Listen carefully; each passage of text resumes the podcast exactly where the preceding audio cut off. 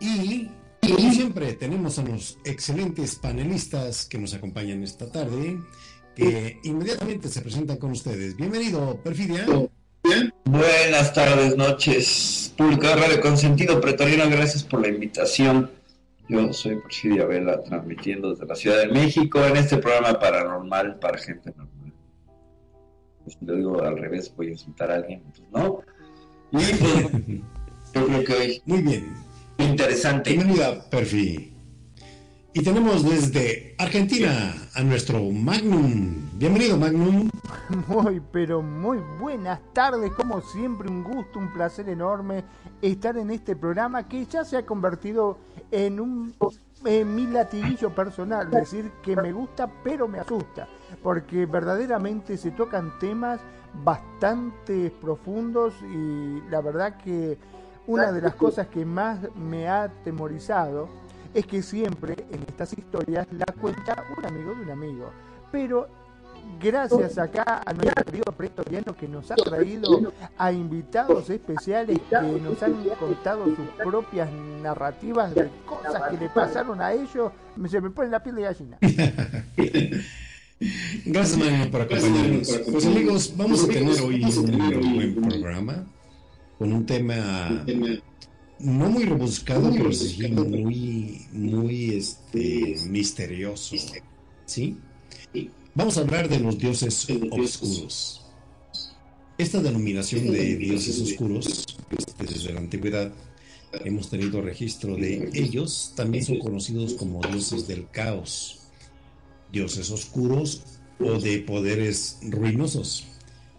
Definiéndolos, son dioses poderosos, este, son seres del universo psíquico, conocido como disformidad, creados y alimentados por las emociones y las almas de todo ser vivo del universo material. Vaya qué tema. Mi estimada Perfi, esperamos tu No, pues con esa definición, con esa definición, todo lo que estudié ya me lo tiró.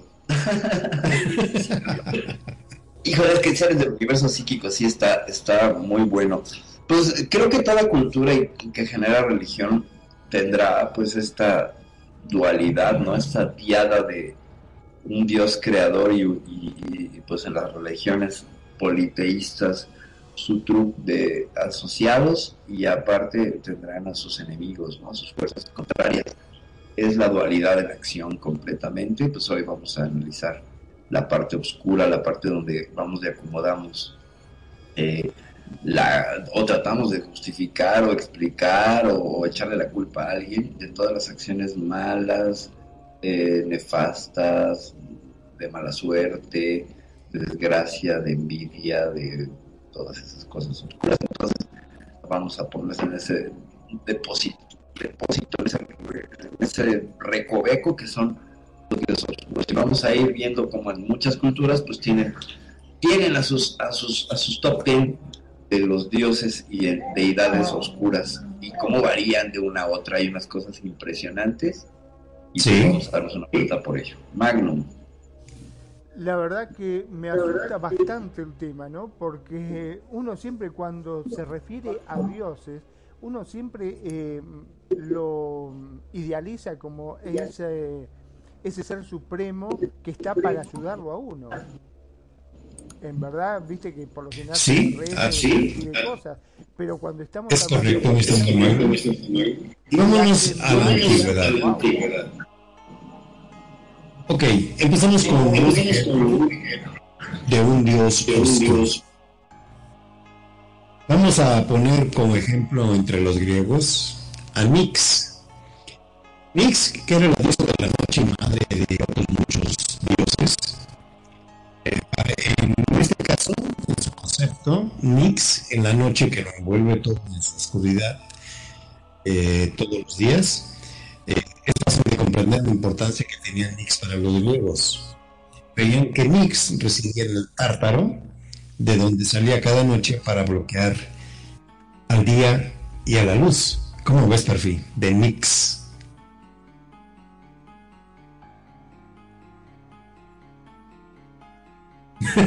Te bloquean. Ahora sí. La griega es eh, madre de un montón. Perdón, tuve que bloquear porque escuchaba lo que estaba diciendo Preto por tu micrófono. Sí, no tengo manera de corregirlo. Estamos por el aire. Cuando Ah, lo monté, pero cuando hablo se escucha doble, ¿no?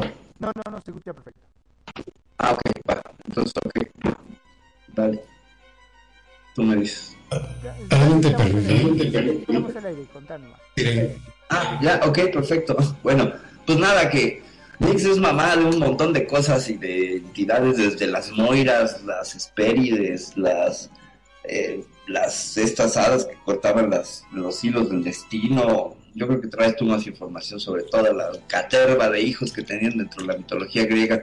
Y pues casi cada quien tenía una, una desgracia a cuestas que regía, ¿no? Sí, sí, sí, es correcto. Es una homologación. Este, vamos un poquito también por áreas eh, nombramos ahorita a Grecia, vamos con egipcios. Ahí tenías a Set, que era el dios de la, la rebelión y los conflictos que personificaban la furia y la venganza. Y estaba considerado como la representación del mal para los antiguos egipcios. Como dios del caos, era lo opuesto a la diosa Mat, la diosa de la verdad y la armonía. Mira nada más que, qué puntos, ¿no? aunque... contraponían los dioses en Ok, es que el panteón egipcio es complicadón, pero hay pocos enemigos, hay pocos malos. Más Set, no sé, el monstruo devorador de cabezas y por ahí, no sé si Sobek, que es el dios cocodrilo, se lo veían como una deidad doble, porque pues tanto era alguien venerado y respetado, como también el cocodrilo que se comía a los egipcios, ¿eh? que se caían en el Nilo o que andaban ahí por cerca del Nilo, pues también eran alimento de los cocodrilos. No sé si sobre también. Eh, ah, los hipopótamos, sí, los hipopótamos sí eran una deidad oscura. ¿Te acuerdas de ese artista mexicano? Sí, de hecho, a un artista, un mentalista mexicano que se llamaba Sobek, como no tiene un par de películas. Y hacía, de escape, ¿no? Era una suerte de Jaudini, este, fortachón, forzudo, luchador, eh, calimán. Era una mezcla cosas. Y, se ponía las manos así en la frente, porque traía una suerte de villa y se concentraba en Sobek. ¿Cómo no? Pero era Sobek concepto. No es que se refiriera al dios eh, egipcio. No era, era, era maya el nombre. Ahí te ah, mira. Bueno, eh, nombraste ahorita, hiciste una cita muy, muy, con mucho tema, que es el Panteón del Caos. ¿Sí? Estamos hablando hoy de los dioses oscuros, los dioses del caos. ¿Sí? Sí, sí. Definiendo, el caos es el caos el universo paralelo inmaterial, realidad alterna como, si, como conocida como el reino del caos o la disformidad. Un mar sin fin de energía en el cual todas las entidades del caos y la magia, las manifestaciones individuales más grandes del caos, son los dioses del caos, criaturas de inimaginable poder y recursos. Son manifestaciones de diversas características tomadas a partir de diferentes creencias. Y somos de las razas inteligentes. Aunque la energía del caos no tiene mente y es dirigida, los dioses han alcanzado un punto en el que tienen inteligencia, personalidad y objetivos propios. Háblanos un poquito más del Panteón del Caos, Perfil, please. Sí, señor. Bueno, vamos a, poner algo. Todo, casi las concepciones, por ejemplo, de los griegos, los egipcios, los asirios, babilonios y los que andaban por allá por el Medio Oriente, eh, concebían la, el inicio del todo como del caos al orden, de la entropía al orden. Entonces, eh, estas entidades remanentes de la creación venían pues en el mismo paquete que el Dios creador de la religión que usted quiera, en el caso de los griegos, por ejemplo, eh, fue no fue Zeus, por ejemplo, fue, fue su padre, Saturno, que luego se comió a sus hermanos. Y entonces aquí tenemos una deidad doble que está desde el caos, él es el que controla el caos, pero luego se vuelve también parte del caos porque se anda comiendo a sus hijos, ¿no? Este es este famoso cuadro de Saturno, o Cronos. Cronos, los, Cronos para los griegos, Saturno para los para los, los, romanos, ¿no? Hay que también tener esta doble lectura greco-romana, por donde Afrodita era una y era este Atenea por otro lado, ¿no? Entonces es un poco complicado de entender la, la mitología griega, pero partiendo de esta idea de un caos primigenio que es una oscuridad así girando, ¿no? que se parece mucho, pues no sé si al Big Bang. Y desde ahí es que surgen un montón de entidades. En el caso de los griegos, de este caos, por ejemplo, los gigantes, los titanes, surgen y ahí vienen. Y ellos también buscan su, derecho a, gobernar y hay toda una guerra y toda una confrontación con los gigantes, los, gigantes y ahí vemos la participación pues, de este hombre, de este hombre Cronos, lidiando sus huestes para erradicarlos y pues finalmente los acaban poniendo en diferentes lugares. Un ejemplo clarísimo es eh, las murallas de Gibraltar. Se supone que están, eh, que son dos titanes que están allí, que en algún momento pasó por allí nuestro querido Hércules y los separó. Pero los dioses del caos generalmente pues son deidades primigenias que vienen de la oscuridad y están relacionados con la noche. Nix, en el caso de los griegos, y te puedes encontrar varias deidades femeninas, como por ejemplo Nut, en el caso de los egipcios, que es la diosa del cielo. Ella es ambivalente, es dual, porque es día y noche a la vez. Y de hecho, Nut está cubriendo el cielo, haciendo como una suerte de puente, tocando con la punta de sus dedos, las puntas de los dedos, de Ged, el dios de la tierra.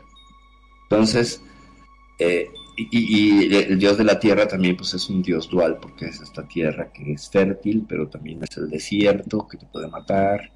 Entonces, la lectura no nada más es tan occidental de buenos y malos, tenían sus, sus sesgos y sus matices, y como vemos en todo el drama telenovelesco de los dioses griegos, este, pues es que es por todos lados. Pero no sé, Preto, si gustas continuar. Sí, eh, existen numerosas entidades con respecto a los dioses oscuros, plenamente conscientes y poderosos, dentro de la disformidad. Sin embargo, aunque el caos puede adoptar eh, infinidad de formas y presentarse bajo aspectos más insospechados, existen cuatro dioses principales del caos, cuatro hermanos de la oscuridad, que son completamente ajenos a este mundo, y anatema para los dioses venerados por los cuerdos y los fieles, y que gobiernan en la infernal dimensión del reino del caos no se trata de un mundo material, sino de un lugar sin fronteras físicas o temporales. Es un vasto limbo de energía que existe más allá de la luz del sol o de las estrellas. Em, desde su privilegiado retiro, más allá del tiempo y del espacio, los dioses del caos examinan las patéticas acciones de los mortales, igual que un humano podría estudiar un hormiguero. Los nombres de los cuatro dioses del caos son los siguientes. El primero y el más grande de todos es Cornen o Cronos, dependiendo por dónde se suena el nombre, ¿no? Korn, el dios de la sangre, al que también se le conoce como señor de los cráneos. El segundo es Sench, es el que transforma las cosas, también denominado por algunos como el gran hechicero. El siguiente es el señor de la podedumbre, que también es el pestilente señor de las plagas. Nurgle es el más brillante de todos los dioses de este caos.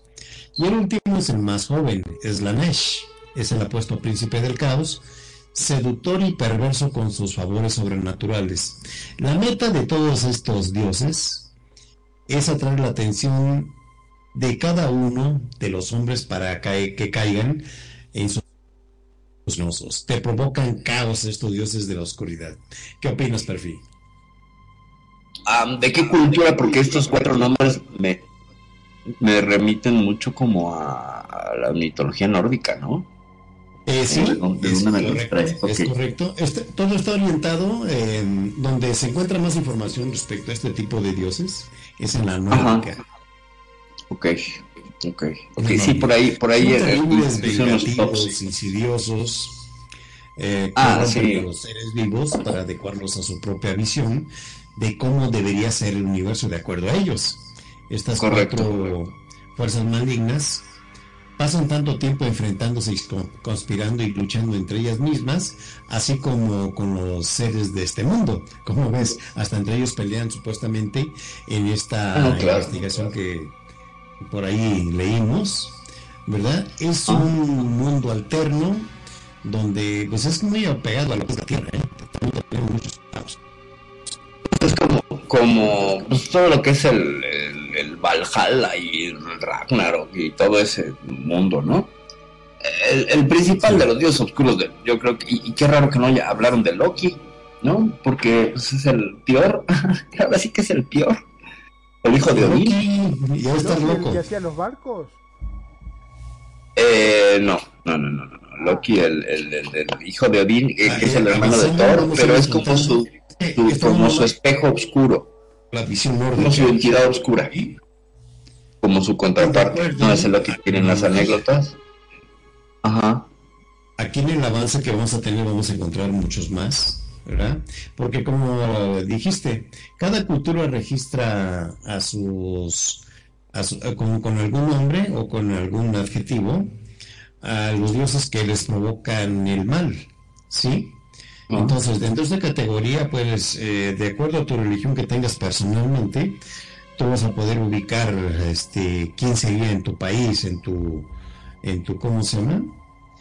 En tu espacio donde vivas, ¿sí? Eh, podemos hablar que hay elfos oscuros en la, en la, ¿cómo se llama? Mitología nórdica. Se le llaman Dokarfar o Svataraf. ¿Cómo? Esbaltalaf. Nombres raros, ¿eh? Pero son elfos. No conozco a esos primos. Esos primos no los conozco, son muy lejanos, han de ser del norte. ¿Y tú también provocas caos? No creo. Sí, como no, por supuesto. yo, soy el dios y el diablo, yo asumo mi dualidad. Entonces sí, hago caos como hago orden como todos, ¿no? Yo creo que ese es, ese es el referente. Y para eso nos sirven los dioses oscuros, porque es tu sombra ya visto desde una manera psicoanalítica y psicológica, todos estos dioses son como el diablo, ¿no? Por eso, hoy no vamos a hablar de Satanás porque él es una categoría aparte, pero es donde es el depositario, el, lugar donde echas pues todo lo malo, ¿no? La culpa es de tal, todo lo que pasó y, que no, no estén bien las cosechas, que se echen a perder las cosechas, que se muera la gente, que no tenga yo buena suerte, que la flecha no le pegue al búfalo para comer, había un dios que tenía que ver con eso y pues se va complicando según, según la región. Los hindúes tienen los dioses. Así en este pequeño avance, Dios para cada cosa. Vamos, vamos a invitar a Magnum que nos dé su reseña de lo que ha escuchado. ¿Qué opinas, Magnum? Venga, venga. En verdad, eh, bastante terrible todo esto. Sobre todo, eh, hablando de ángeles, demonios y el mismísimo diablo, estos dioses son capaces de dedicar una facción de su poder a crear demonios, cuya apariencia y carácter reflejan la naturaleza del propio dios. Estos demonios pueden ser reabsorbidos por el dios en cualquier momento. El más pequeño de los dioses eh, puede estar tan limitado que gastar su poder en crear un demonio significaría gastar todo por completo. Y de este modo, el dios se convertiría en un demonio. O sea, que si pone toda su energía en tratar de crear un demonio, termina creando, o sea, pasando a ser él mismo un demonio, ¿no es cierto? Dice que en la historia... Rebajándose de categoría. Claro, se cambia de categoría, pasa a ser de dios a un demonio, directamente. De, jefe a obrero. Exactamente, de jefe a obrero. En los inicios de la historia de la galaxia, los poderes de la disformidad aún tenían que desarrollarse en entidades distintas. En esta época, las emociones de los mortales fluían y se diluían como el agua en un arroyo, y a medida que las razas mortales crecían y prosperaban, así lo hicieron también sus emociones. Finalmente los poderes crecieron hasta un punto en el que podían actuar independientemente del flujo general de sus emociones, y así se convirtieron en los dioses del caos. Mira vos. Lo dejo a ustedes, que son los que saben. Por eso, por eso digo yo que, que hay que tener un buen manejo emocional, si no te puedes convertir en una deidad oscura. Estamos entonces ante una teoría de que estos dioses se, alimentan de nuestras emociones. Obviamente no las emociones buenas, si no serían dioses buenos, ¿verdad? Lo que se parece mucho a la teoría de los arcontes, donde eh, cuando tienes miedo generas luz y pues hay un montón de entidades del bajo astral que se comen ese luz, ese miedo, y pueden ser arcontes que vengan de otra dimensión o que sean entidades de bajo astral en esta misma dimensión o entidades más allá de, o sea, interdimensionales o seres de otro planeta. Por ahí hay, hay varias teorías que se manejan hacia ese lado. Muy bien. Bueno, hablando de la mitología nórdica, que es donde hay más información acerca de esto, tenemos que la mitología nórdica, germánica, escandinava, como quieran denominarlo, comprende todo lo relativo a religión, creencias, leyendas de los pueblos escandinavos germanos, incluidos aquellos que se asentaron en las antiguas Islandia, Britania, Galia, Hispania, donde se reunieron las fuentes escritas, de la mitología nórdica. La versión mejor preservada de la antigua mitología germana, común para todos los germanos, ha evolucionado en una mitología indoeuropea más temprana. O sea que ya invadió mucha parte de Europa eh, lo que es la nórdica. ¿sí? Es una colección de creencias históricas compartidas por los pueblos septentrionales. Es importante señalar que esta mitología no era compartida por los pueblos nórdicos de etnia urálica, de los Urales, fineses, estonios, lapones, ni bálticas, lituanos, letones, ya que ellos poseían su propia mitología, aunque parecida, en especial los bálticos, ya que son una rama de pueblo indoeuropeo. no era una religión revelada, pues no había una verdad entregada por los dioses a los mortales. A pesar de esto, la mitología nórdica cuenta con relatos sobre personas comunes que han aprendido las historias de los dioses tras ser visitados o haberles visitado. Además, no tenían un libro sagrado. Esta mitología era transmitida oralmente en forma larga y en una regular poesía.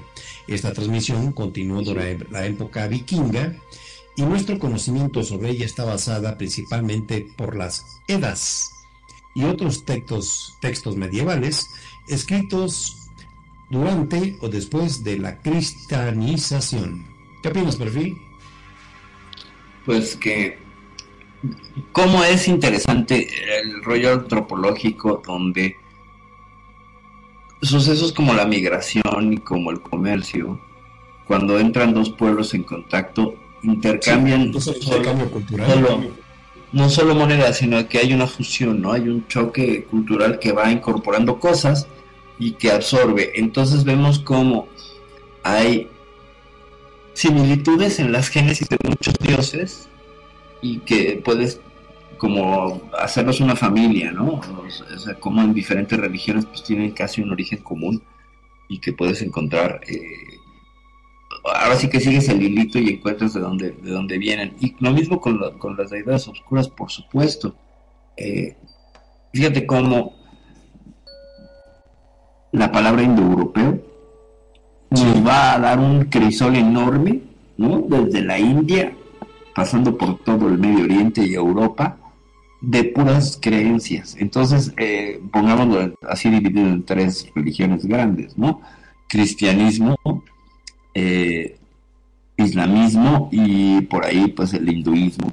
Hinduismo, ok. Con, te digo que con los, nada más con los hindúes que tienen 90 mil dioses, que deben de tener un dios para un grano de arroz, un dios para una taza. Dioses principales, Sí, sí, claro. Pero también tienen los devas, ¿no? Todos sus demonios. Que Deva, por ejemplo, para los hindúes, el, Deva es un demonio, pero para los budistas, el Deva es una condición de aspiración después de que ha reencarnado 108 veces como mineral, 108 veces como vegetal, 108 veces como animal y 108 veces como humano. La siguiente vuelta ya te toca ser Deva, toca ser una deidad, un semidios. Y ahí ya decides si te quedas para dar otra vuelta como Deva, con un poco más de poder, o te trasciendes para empezar el ciclo otra vez. Y es bien interesante ese asunto de las encarnaciones. Pero, pero la percepción hindú. Imagínate todo lo que trajo Marco Polo. Todo lo que trajo Marco Polo, ¿no? Esta ruta de la seda, muy importantísima para intercambiar información. Y cómo te das cuenta que, pues es que tendemos a deificar, los seres humanos tendemos a explicarlo a través de dioses. En una sociedad primitiva, las primeras explicaciones son a través de dioses. Así empezamos a, contar. Entonces, obvio, tanto los creadores, los dioses creadores de la luz y primigenios, vienen acompañados pues, de sus primos hermanos, los dioses oscuros, en cualquier mitología. Así es. Donde lo, donde lo veas. Magnum. La verdad que es impresionante, pero sobre todo me quedé con una duda de todo esto. Estos dioses, por lo que estaban comentando, ¿puede ser que haya sido creado por la misma gente, por sus pensamientos? Se alimentan de sus emociones. Eso ya es un tulpa. Eso que estás diciendo es tulpa. tulpa cuando tú, una, una entidad mental cobra cuerpo en el mundo físico análogo, es un tulpa. Y eso viene del budismo, y se supone que hay monjes budistas que tienen la capacidad de hacer tulpas. En otras religiones, por ejemplo, con los judíos, está el golem. Ellos crean una forma de vida a través de utilizar la cábala y le dan vida a la tierra el es como de piedra. Entonces, sí vemos como hay dos religiones donde se coincide en la creación de un ser como homúnculo, lo que sería homúnculo de la, de la, de la alquimia, pero no tiene que ver con la deidad. O sea, no tendría el, el, la categoría de deidad ahí sí se queda, se queda como medias. Damos un saludo a Nani que creo que ya acaba de llegar por acá. O sea que no, no son...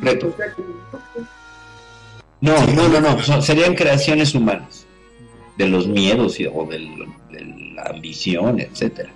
No, menos mal, porque yo me quedé re preocupado con esto, porque yo con lo culepero que soy, o sea, con el miedo que me dan estas cosas, dije, habré creado como 200 dioses por lo menos. Pues para allá vamos Ciertamente. que yo tengo, creo un dios, olvídate. No, con que, con que crees un tulpa ya tienes para andar ahí entretenido en tu casa. Que te andan aventando los, los, los, panes en el pasillo de los panes. sí, sí, en las góndolas, sí. Ok. Puntualizando con los dioses nórdicos, encontramos que hay tres clanes de deidades. Fíjate bien, clanes de deidades el nombrados Aesir, Vanir y los Jotun. ¿Sí? Los pueblos nórdicos adoraban dos clases de dioses. Una de ellas y la principal son los Aesir. En Asgard, en lugar de los dioses, habitaba Aesir, los Aesir, los dioses. Y las diosas, Yurs se llamaban las diosas. Todas ellas componían la asamblea de cuya cabeza estaba Odín, el más noble y el más importante.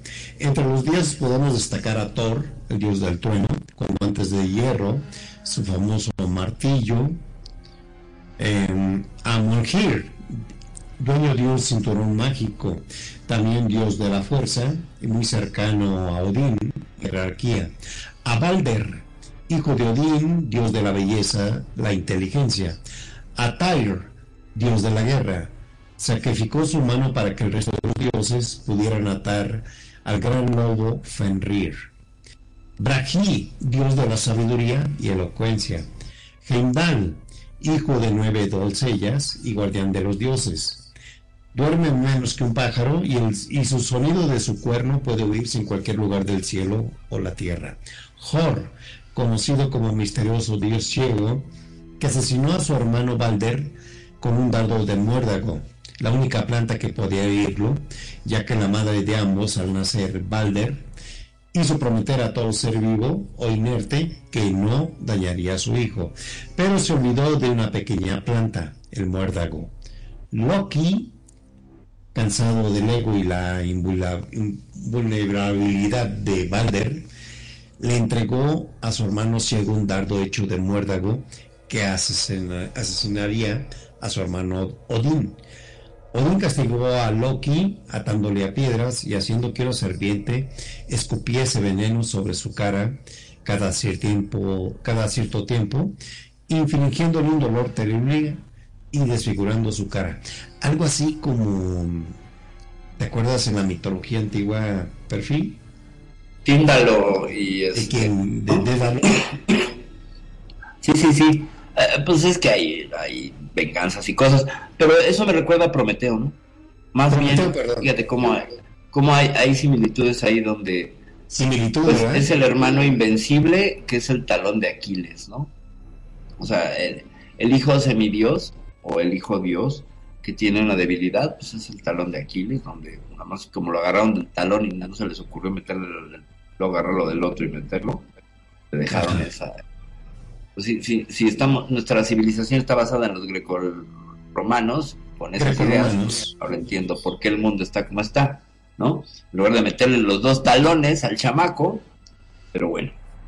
Eh, ciertamente se parece eh, ese castigo a, a, por ejemplo, a Tíndalo, ¿no? Y, digo, a, a Prometeo, donde le comen el le comen el hígado por andarse El robando hígado. el fuego de los dioses, ¿no? Y ese Loki también se metía en cada lío, que bueno, ¿eh? Pero también salvaba a los dioses, ¿sí? O sea, tenía O sea, una cierta, tendencia siempre para andar en líos, los dos. Llega, llegó un caballo una vez, un caballo como del infierno, y se las andaba, nadie podía con él, ni Thor, ni nada, y los andaba ahí tundiendo y, pata, y pateando y todo. Y Loki se lo alejó, eh, se convirtió en yegua y se lo llevó y le dijo, papacito, vente, soy una yegua en celo, y pum, y se fue. Y entonces Loki quedó embarazado del caballo. Es que, o sea, están esas historias que dices, ok. Y allá andaba Loki y ahí tenía a su hijo. y todos como muy tranquilos. Tiene unas historias bastante Y relinchaba.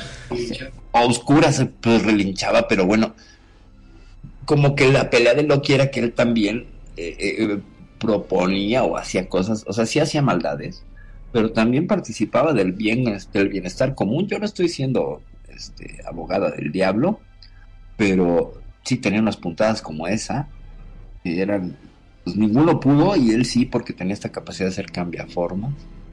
Y entonces esa fue la solución, ¿no? La astucia, o más bien esta tecnología de la astucia eh, de Loki. Pero fíjate cómo es Balder y no Thor el que, el que es como el hijo favorito, ¿no? Y tú ves todo este universo de cómics de Marvel y olvídate, Balder creo que ni sale o nunca le puse atención a la película, ¿verdad? Pero pues hace como así, de- no sé si salió en Ragnarok o no. ¿Sí viste la película eh, eh, Magnum, Thor? No, sabes que no, no, o sea, he visto una de las películas de, de Thor, porque creo que salieron varias, ¿no? me parece. Eh, sí, la que vi es este, Vikingo. Por eso me acuerdo de Ragnarok. Ah, bien. Bien, bueno. Dentro de esta conjunción de dioses están los Jotuns. Los gigantes o Jotuns, Jotnar, Iotnar, Purs, Iotenas, eran seres peligrosos para los hombres. Estos se pueden comparar con los titanes y gigantes de la mitología griega. Y generalmente se traducen en gigantes, aunque troles y demonios se han sugerido como alternativas más útiles. Son seres monstruosos enormes, pero también sabios y ricos, de los que se benefician los dioses en ciertas circunstancias.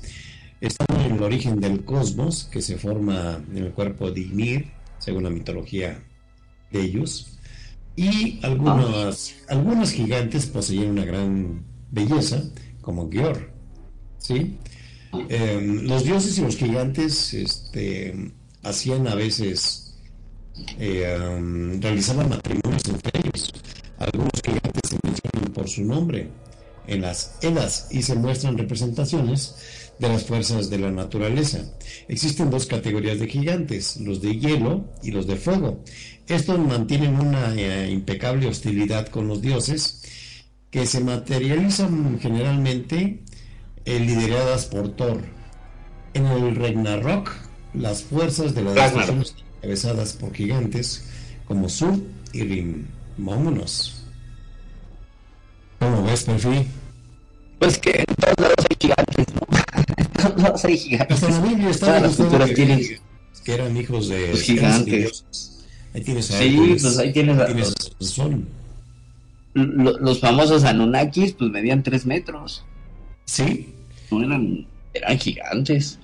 Eh, los mismos eh, mayas y aztecas tenían sus historias sobre gigantes. Los hindúes tienen historias sobre gigantes. Esta, pues nada más y nada menos que ah, Sansón. bueno, y a- aprovechamos ¿No? para decirles a nuestro público que en México, en el último mes, dos meses, han visto a dos gigantes. Ok. Ok, eso sí lo sabía. Ahí se ve caminando perfil, ahí en Ajá. Santa Fe, más arriba. Órale, en las montañas. Y otro en Aguascalientes, pero enorme, y va caminando, ¿eh? Y no es trucado. Órale. Wow. Hay que buscar esos videos. Hay que buscar Sí, sí. Me llamó la atención, güey, porque hoy estamos hablando de, de gigantes. Pues aquí en México Claro. aparecieron dos. Hay un video también de una mina, ¿no? Reciente de un mexicano que está tomando la mina y luego dice qué es eso y sube la cámara y se ve una figura ahí gigantesca sobre la sobre la, la montaña, o sea, por la distancia y la perspectiva, dices, esa cosa debe Sí. medir metros, ¿no? Sí, te digo que Y hay- dos. Y son filmaciones de hechas por, con teléfono y todo, pero... O De, de alta calidad, ¿no? De un gigante, de, do- de los gigantes, ¿eh? Sí, sí, sí. Sí, hay, hay, eso, podemos hacer todo un programa sobre los gigantes, ¿no? Es que hay todo un todo un manifiesto de, de, de- de residuos, datos, este, encuentros, eh, hallazgos y mitologías al- alrededor del tema de los gigantes. Son muy interesantes, mucho, muy interesantes. Que digo, igual no es tan de miedo, ya pertenece creo más a la criptozoología, no lo sé, si aplica el tema, porque es una, antro, una figura antropomórfica, pero pues eso.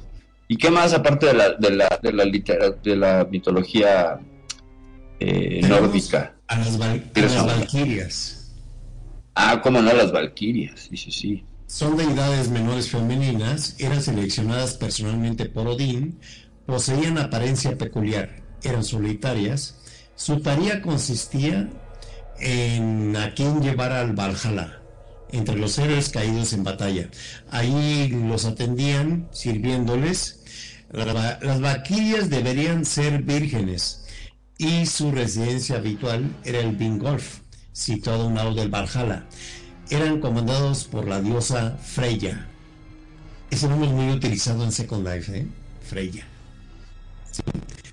Tenemos a los enanos y a los elfos. ¿Sí? Era una raza especial que evolucionaron de los gusanos que se comieron el cadáver de Ymir. Órale. que fue asesinado por los dioses al principio de los tiempos y viven bajo la tierra. Su ocupación principal es la minería la metalurgia.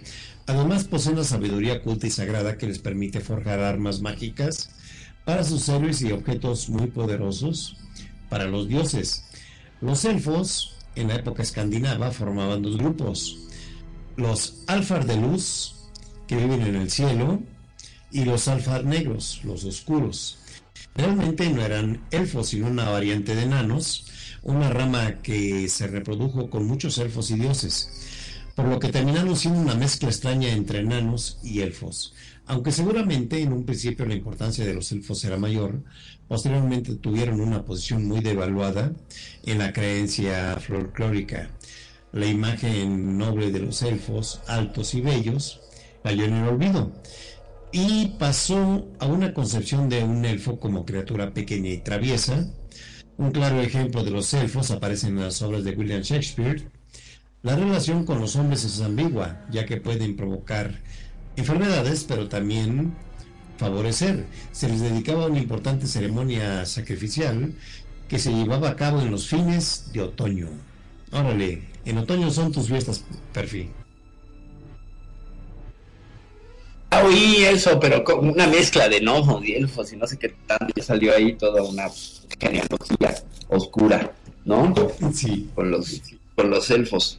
Sí, fíjate que con, la cosa de los elfos oscuros y los elfos este, luminosos, a mí me, remite más a Tolkien y todavía más a, a, WoW, ¿no? A World of Warcraft, de donde pues se bebe mucha eh, mitología moderna que sí está fundamentada en, mucho en Tolkien, pero sí con los, los, los elfos eh, nórdicos y todo ese rollo.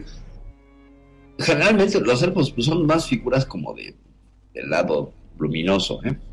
Eh, ya hasta, hasta el mundo de World of, World Warcraft, si se me hace lengua la traba, es que surgen los elfos de sangre, ¿no? Y estos elfos oscuros que serían parte de la Horda. Ese mundo está dividido en dos, la Horda y la Alianza, y pues los de la Alianza son como los buenos y los de la Horda son como los rudos y técnicos.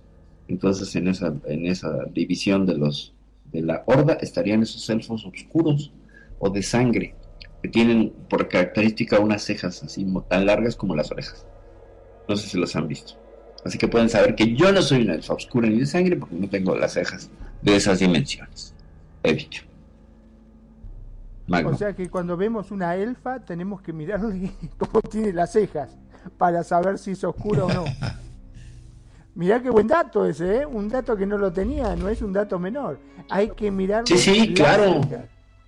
Sí, son unas cejas como antenas, así. Y salen ahí. De hecho, aquí he visto un par de personas que, bueno, no más de una, que jugaron en, en aquel mundo, en ese otro metaverso, y pues tratan de llevar esta, esta, esta historia. De hecho, yo soy elfa por herencia de alguien que jugaba en World of Warcraft y que quería una hermana elfa.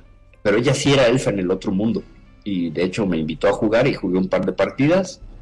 Y pues obviamente no es lo mío. Pero por eso es que soy elfa aquí en Second Life.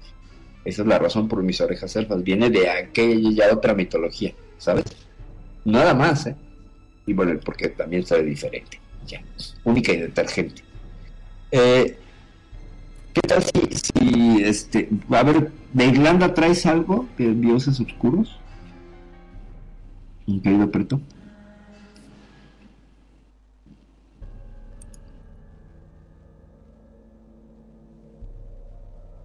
Me parece que está bueno. Bueno, Ok, ok. A ver, a ver. Bueno, mientras yo, les adelanto que en Irlanda está la, más que deidad, pues es una entidad, que sería la Banshee, esta entidad que chilla y grita por las noches y se trata de llevar a los niños. Entonces, eh, hay que... Solo se los varones. Entonces en Irlanda está la, tradición de vestirlos de niña hasta los tres años, para que la Banshee no se los lleve los confunda con niñas. Ajá. Preto, te escuchamos. Ok, hablando de las visiones nórdicas, vamos a hablar del Ragnarok. Ok. ¿Qué es el Ragnarok? ¿Es una fiesta donde bailan rock? No. Ah, ¿no? La visión nórdica antigua del futuro es sombría. En el final se se creía las fuerzas del mal y el caos sobrepasarían en número y vencerán a los divinos y guardianes de los hombres de bien y del orden. Loki y sus monstruosos hijos romperán las ataduras como un apocalipsis. Los muertos navegarán desde el Helheim para atacar a los Sí, vivos. es como un apocalipsis. El vigilante de los dioses convocará, convocará a los anfitriones celestiales con un bramido del cuerno. Tras esto, seguirá, seguirá una batalla final entre el orden y el caos. El caos es denominado Ragnarok. Que los dioses pelearán, ya que ese es su destino. O sea que los malos pierden. Ellos, conscientes de esto, juntarán a sus mejores guerreros para pelear, pelear de su lado cuando el día llegue, pero finalmente serán incapaces de prevenir el mundo de descender en el caos en el cual una vez emergió. Los dioses y su mundo serán destruidos.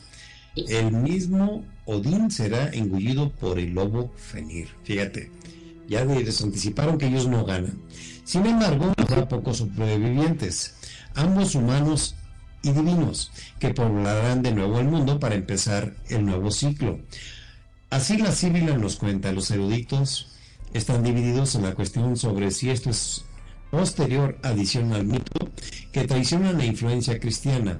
Si es precristiano, la escatología de la Bruspa puede reflejar una tradición indoeuropea más antigua relacionada con la escatología del zoroastrismo persa.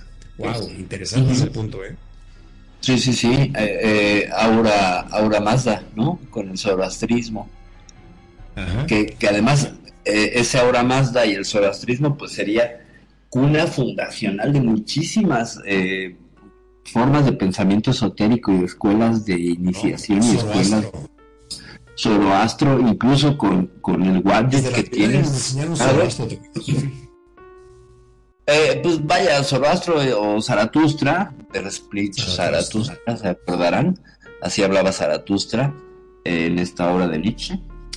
eh, que también, pues, monta este nombre para la, la, la pieza de cine que es eh, Odisea del Espacio 2001, ¿no? Este, este, no sé si es una pieza clásica, la de Así hablaba Zaratustra. Es un es un referente impresionante, donde incluso, qué chistoso, HAL 9000 era una inteligencia artificial hablando de cosas de moda. Así Bueno. me acuerdo de esa Eh, serie. Muy buena. Ahora más o Zaratustra, pues finalmente era, era, era el dios acá, más o menos, este, eh, mm, regente de los asirios, no de los babilonios. Eh, no, de los babilonios, no de los asirios. Eh, es como la misma familia de los Anunnakis, pero más traído a la tierra, más un dios, más dios, menos extraterrestre, eh, sin tablillas, sin estas cosas. De, por ejemplo, viene Ishtar con él, es su, es su concubina, es su, es su compañera. Sin embargo, pues sí hay bichos reptilianos de ese lado también. Pero bueno, eso con, con, con Zaratustra, que pues es este, este culto fundador del zoroastrismo y la Ouija que tenemos aquí, por ejemplo, que vendría de todo lo que es el espiritismo, Madame Blavatsky, bla, bla, bla, se alimentan, originalmente beben del zoroastrismo. No si sabían ese dato, creo que Sí. Sí, ha sido la cuna de muchos estudios y ha derivado de, mucha, de mucho sectarismo, ¿verdad? Y hay gente Claro. muy estudiosa que dijo, de aquí me agarro y hago mi secta a mi manera. ¿Sí? No digo que sea de origen de ahí, pero un ejemplo de cómo actuó es Osho Ragnes. Ragnesh, claro, sí, alguna vez compartimos textos, ¿no? De, de, de Ragnesh. Así De Osho. es. Bueno, pues ese Osho, ese Osho hacía negocio, ¿no? Sigue haciendo negocio. Tiene Claro, textos su cultura sexual. Sí, pero tiene textos muy buenos, pese a que andaba en un Rolls Royce. tiene textos muy buenos. Cosas que sí son. Eh, eh, Hubiéramos mandado a Magnum, sería ahí el, el- ¿cómo se llama? El mandamás. Imagínate. Estaría, estaría, estaría dirigiendo la secta. Dale. ahora te digo, yo me quedé asustado con el tema de, la maldad de los cuernos. Viste que siempre dice, ay, si te meten los cuernos es malo. Claro, ahora entiendo porque, porque cuando te sonó el cuerno es el fin del mundo. Ah, sí, también es correcto. Si te suena el cuerno es el fin del mundo. Pero también te remite a las trompetas del apocalipsis, ¿no? De los arcángeles y de. O sea, siempre hay una señal sónica para todos. Y si le rascamos, según el Popol Vuh, tocaron el caracol cuando se iban a acabar los tiempos y bla, bla, bla. Pero lo tenían como más marcadito acá en, Mesoamérica, eran ciclos de soles, ¿no? Eran ciclos de humanidades con los mayas, soles con los aztecas, bueno, los mexicas, y estaban destinadas a fracasar esas construcciones humanitarias, ¿no? O sea, nosotros somos hijos del quinto sol, eh, y pues ahí vamos para el sexto. Entonces se supone que también hay un fin de un ciclo, pero no es un fin este eh, apocalíptico de sangre, llamas, y no, no, no, es un cambio de conciencia, es un avance, Pues prácticamente de eso se trató el, fin de la era maya, ¿verdad? Un cambio de conciencia en eh, correcto, sí, sí, era un cambio de conciencia, era una amplitud de, de, de, de, cosas porque pues, un movimiento celeste muy grande se entraba en la casilla de Pisces durante los siguientes 26.000 años por el movimiento de precesión de la Tierra, y no es que se acabara, terminaba ese ciclo. Terminaba el ciclo de creo que de eh, Sagitario, no sé qué, estábamos. Entonces, pero eso según ese calendario. O sea, es que son muchas interpretaciones que son complicadas y habría que alguien que sabe de astrología para que platicar un poco de cómo es que se mueven y cómo que está el sol en la casilla de no sé quién y no sé qué. Yo me burlaba de los yo, yo me burlaba de los, de los astrólogos porque decía, ay sí, pues Júpiter va a andar influyendo gravitacionalmente aquí en la Tierra, por eso que sí. o sea, sí, sí, sí ejerce una, un jalón eh, gravitacional Júpiter. A pese a su distancia y todo, nuestro acomodo en el, en el cosmos también depende de que Júpiter nos jalonee para que estemos donde estemos. Así que mis sinceras disculpas cuando me burlé y dije, no, ¿cómo va a estar Júpiter? No, pues sí, Júpiter, ¿eh? pero ya así cuando me digan que Plutón y no sé dónde, no, ahí sí ya no. Sí, le falta más. vamos a aprovechar ahorita que estás haciendo esos comentarios, ustedes que saben mucho de astronomía, ¿cómo influye gravitacionalmente cada casa estelar en el humano? ¿Qué eh, en teoría, en teoría, sí, en teoría con cuerpos muy masivos y cercanos, sí.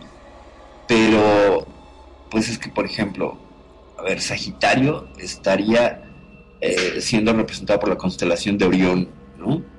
Eh, con las Pléyades y con Betelgeuse, que es esta estrella que estaría ya a punto de convertirse en supernova. Pese a que, pues está a 57 años luz de nosotros, eh, no hay influencia ahí. Sería una influencia de radiación, no gravitacional, porque si Betelgeuse estalla, lo vamos a ver como una suerte de segunda luna ¿eh? durante 10 días. O sea, si ahorita estallara y empezara a, ver, vamos a ver así como una segunda luna en el cielo, día y noche, durante como 7, 8 meses, en lo que dura el resplandor de esa supernova. Si estuviéramos más cerca, nos cocina. Así sin aviso, nos lleva a la fregada. Entonces sí, ciertamente todos los astros relacionados y tienen una influencia, pero de aquí a que porque Plutón entró en la casilla de no sé quién, nos va, no, yo no sigo, sin creerlo. Yo sigo sin creerlo porque... La pregunta con respecto a esto de los astros, ¿nos sigue eh, su influencia durante el resto de toda nuestra vida o solamente nos influyó al momento de nuestro nacimiento? te influye al momento de tu nacimiento y durante toda tu vida porque los periodos de tiempo, las ventanas de los movimientos planetarios son tan amplias que nuestra vida es una nada, es un espacio muy pequeño. Entonces te toca toda la vida. Sí, por eso hay una Si vos tenés mala suerte por culpa de los astros. Eh, en teoría, en teoría. O sea, estamos hablando solamente de la astrología y lo que significaría el que estuvieras viviendo tu existencia en el punto en el que el cosmos se ve de cierta manera durante un periodo de tiempo que echarle 70. Nadie le va, a echar, le va a echar la culpa a Plutón. Sí, sí, sí, sí, ese Plutón. O ya, o ya le puedes echar a Makemake o a Ceres o a Umea, que son todos esos como plutones que están por ahí más lejos. Entonces, ciertamente no hay una influencia ahí gravitacional significativa. Júpiter sí, ¿por qué? Porque Júpiter se quedó a nada de convertirse en una estrella, es muy masivo, le faltó como más materia. Pero eh, podemos haber tenido otro sol ahí, ¿eh? Una, es una bestia. No eso-. Ejer- sí, no existiríamos, además de que se encarga de, de atraer cometas y aventarnos cometas también, ¿no? Es como el hermano Es mayor. el gran cazador del universo. Exacto, pero también no se avienta, ¿eh? No nada más, no nada más. Entre Júpiter y Saturno se comen a todos los. Con su fuerza gravitacional, atraen los grandes asteroides.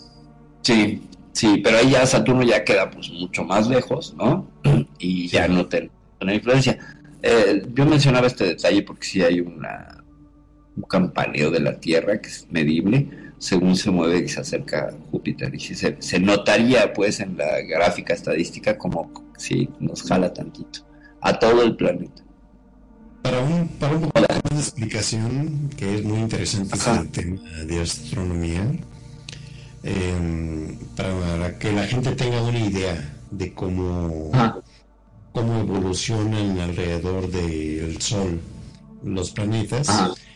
tienen su órbita elíptica todos, Ajá. y, por ejemplo, si queremos viajar a Marte, tenemos que esperar que haga su elíptica, su afelio, Ajá. que esté más cerca del Sol para poder llegar nosotros más en corto. Sí. Correcto. Y requerimos asistencia gravitacional, o sea que para viajar a Marte primero hay que ir a Venus. ¿Por qué? Porque vamos a usar la gravedad de Venus como una suerte de resortera para arrojarnos hacia Marte. Entonces, Las fíjate, vienen de, de Venus y los hombres de correcto, pero no, lo que hacemos es como viajar por estaciones, porque no podemos hacer un viaje lineal, porque no necesitaríamos mucho combustible. Y la Así asistencia es. gravitacional lo que hace es Esa era el punto de la explicación. No se puede viajar linealmente. no, no se puede, no, no se Con los medios de propulsión que tenemos aquí en la Tierra ahorita, es imposible viajar linealmente. Bueno, si tenemos que andar En este caso podríamos decir que nosotros no podemos, no significa que no se pueda. Supongo que si tuviésemos este, naves más avanzadas, a lo mejor sí. Eh, El tema, el tema, y ya nos estamos desviando un poquito del tema, lo cerro rapidísimo. Eh, para poder viajar linealmente requieres un motor que te impulse, para que te impulse ese motor de manera indefinida, eh, para poder realizar un viaje y no estar prendiendo el motor y aprovechando la, el efecto resortera que te da un planeta por su gravedad y luego otra vez prender el motor solo para ajustar trayectoria y dejarte ir por el impulso. O sea, nuestro- nosotros viajaríamos de hecho por el impulso y planearíamos en el espacio, comillas. Eh, requerimos un tanque de combustible pues enorme. Ese es el gran problema. O sea, se puede resolver con motores atómicos que no requieren mucho, porque obviamente con una barra de plutonio, por ejemplo, ahí andan los, los Voyager, ¿no? Y ya salieron del, del sistema solar.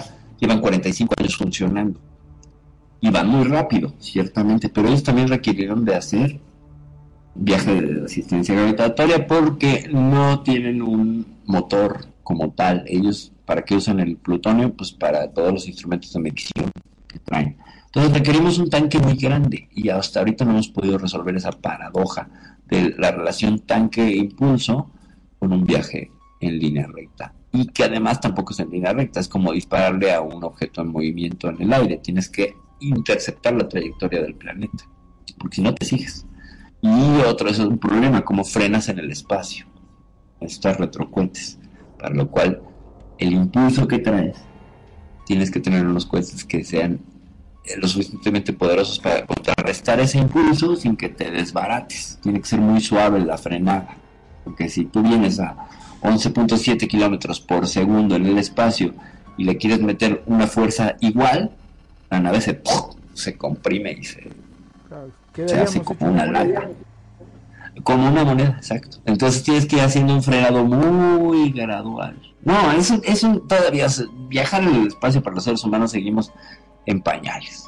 Hagamos en pañales. Pero bueno, ya eso con, los dioses. Pero por ejemplo, Saturno, Saturno, ya que hablamos de él, pues es una entidad bastante oscura, ¿eh? Hay muchas, muchas eh, sectas y cosas que señalan justamente hacia Saturno, que curiosamente tiene ahí su, figura esta hexagonal en los polos, la tormenta hexagonal que tiene paredes rectas, que es impresionante, no sé si lo han visto.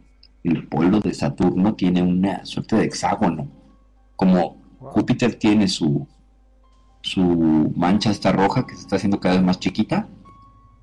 Eh, Saturno tiene una mancha como morada en el polo norte, que es una tormenta, que es hexagonal. Es increíble, es, es increíble. No sé si han tenido la oportunidad. No, pero ¿cómo puede haber una tormenta de forma hexagonal cuando se supone que es una tormenta giratoria, no? Pues resulta que son varias tormentas que quedaron atrapadas por una tormenta no más poderosa, pero sí lo suficientemente consistente para crearle paredes. Entonces le crea paredes y ya replicaron el experimento aquí en la Tierra y sí es posible que el gas tome forma lineal y se haga cuadrado o rectangular o triangular o como tú quieras, según las fuerzas que hay. Entonces la, la tormenta que circunda este hexágono lo contiene y entonces adentro tiene tormentas que se encargan de crear estas paredes. Está como muy equilibrado, entonces son seis tormentas, una por pared, que se encargan de darle forma, como que están contenidas, ¿sabes? Y quieren salir y se encuentran con una, con una fuerza externa que las contiene en una línea recta. Línea recta que les puedo decir que caben ahí 10 tierras, ¿eh? Del tamaño que es esa tormentita. Es mucho más grande que, que la mancha roja de Júpiter, pero es impresionante de ver, lo ves y dices, wow, ¿no? Ves ahí los remolinos de, nitrógeno y, es correcto como lo dices, Perfi. De hecho, en la química, eh, la estructura molecular de, vamos a decir, ejemplo, los hidrocarburos arborescentes en la química, los componentes monoculares están alineados en hexágonos. Sí. Ah, de parte que tenga una forma hexagonal, ese tipo de tormentas es posible. En la física se puede representar como una unión de moléculas que tienen forma geométrica.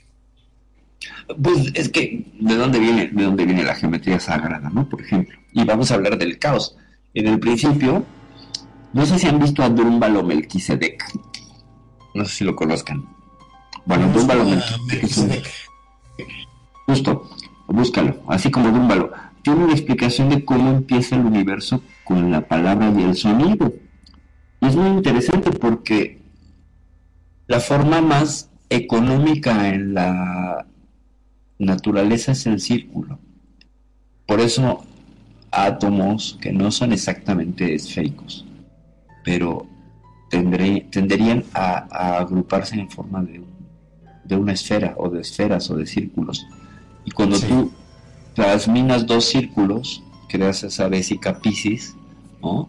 Y empiezan a hacer estados vibracionales a través de la palabra. Y Ta, el dios egipcio que inicia todo esto en el caos, en mitología eh, egipcia, va creando según el nivel de vibración del sonido. Y están estas tablas, bueno, estas láminas, ahorita me acuerdo el nombre, que tú puedes ponerles arena y las pones a vibrar y crean patrones geométricos por la vibración, si lo han visto. Este, el, nombre y les paso datos. Entonces tú puedes, según la vibración, crear diferentes patrones. Y si metes en un, haz de cuenta, harina con agua en un recipiente y lo pones a vibrar, la harina se tiende a acomodar en formas que parecen biológicas por tanto estarías creando formas con el sonido.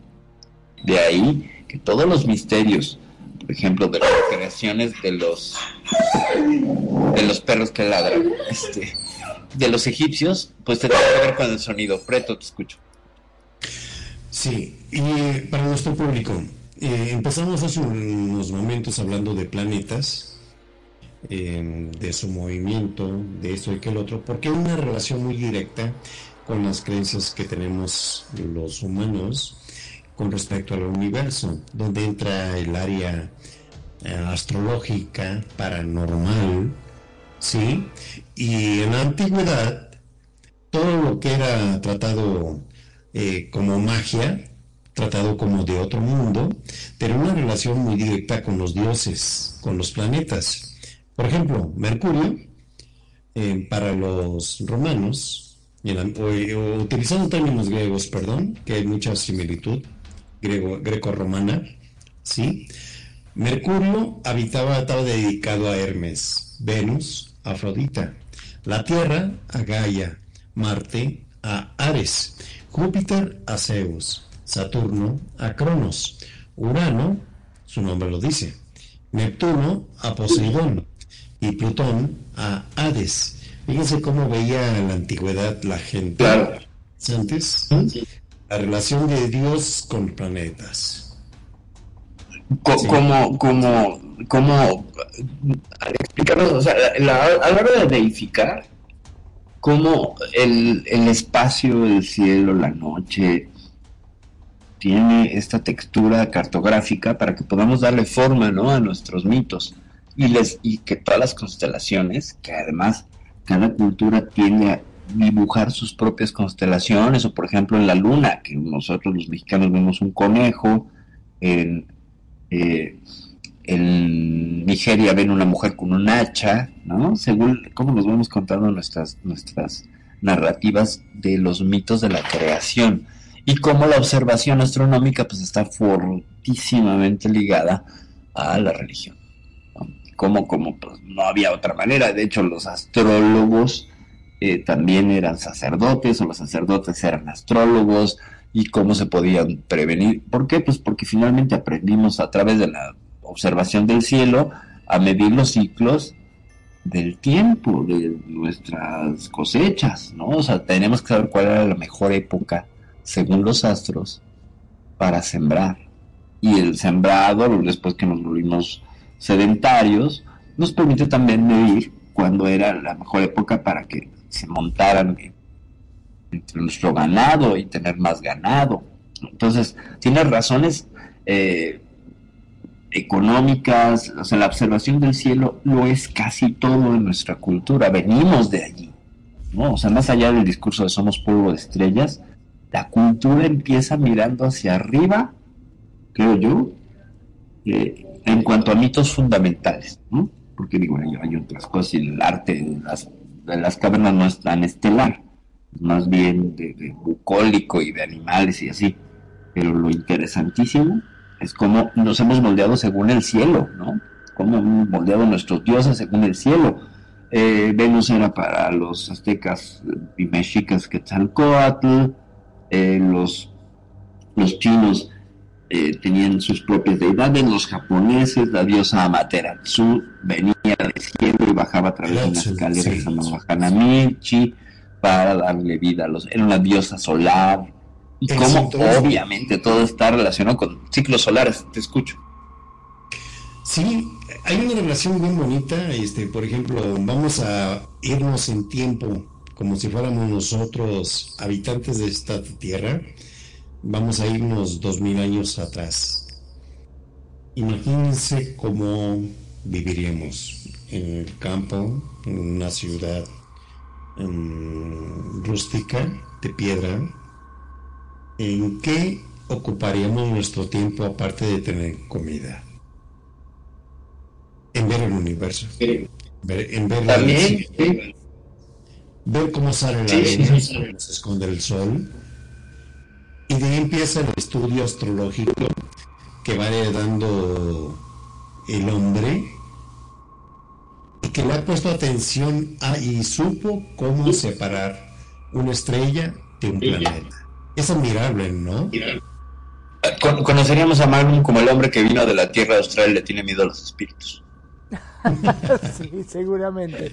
Ahora, qué cosa impresionante, porque hoy en día contamos con medios, con eh, telescopios, con un montón de cosas que podemos darnos cuenta de las cosas que están pasando, pero en esa época, cómo hacían para darse cuenta. Está bien que al no existir la, la contaminación de luces que tenemos actualmente, el cielo se vería espléndido. Debe haber sido algo fantástico cuando llegaba la noche, ver esas estrellas gigantes. Eh, era un, show para ellos, ¿no? Este, no como Timón y Pumba que veía solamente gas. Pensé en lo mismo. Pumba, contigo todo es gas. Sí, sí, sí. Y pensé lo mismo. Pues he tenido la oportunidad en lugares muy oscuros de ver hasta la, la ¿cómo se llama? La Vía Láctea. He tenido la, Vía Láctea, claro. Sí, En Veracruz, viajando a Tampico, hay un área donde pega un aire pero fuerte y se lleva todas las nubes. Y en las noches es un espectáculo. Como se ve en la, en boba. Láctea. En boba, ¿no? es, imposible no olvidarlo. Te sientes fuera de. Viajas al universo viendo eso.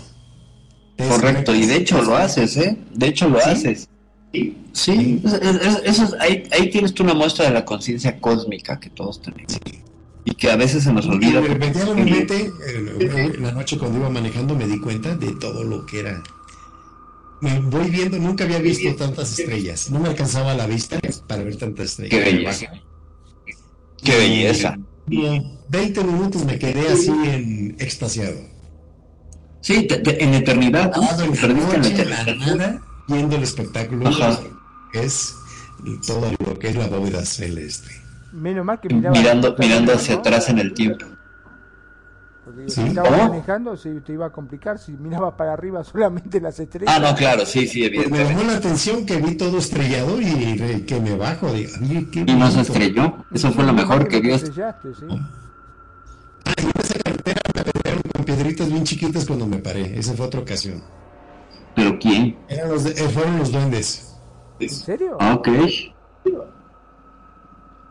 Me paré a descansar y ahí estaba yo. Y que empezó un montón de lluvia, de piedritas chiquitas.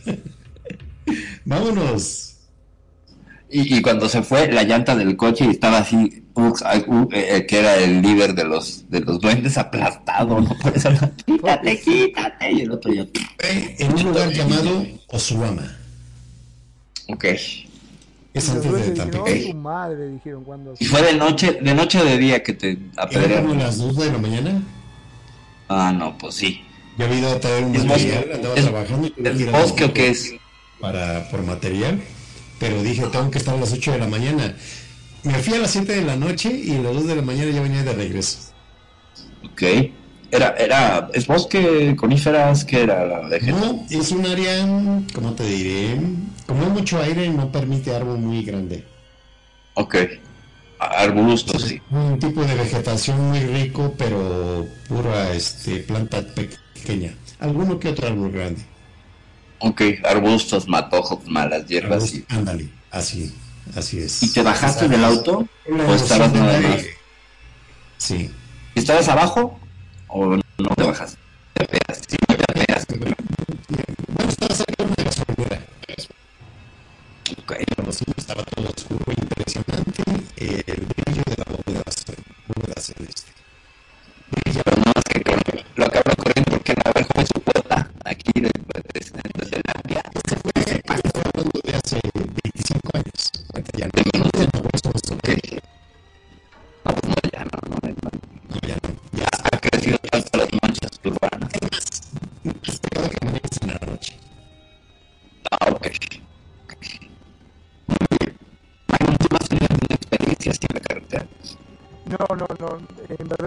este, no, nunca me ha pasado que me han tirado.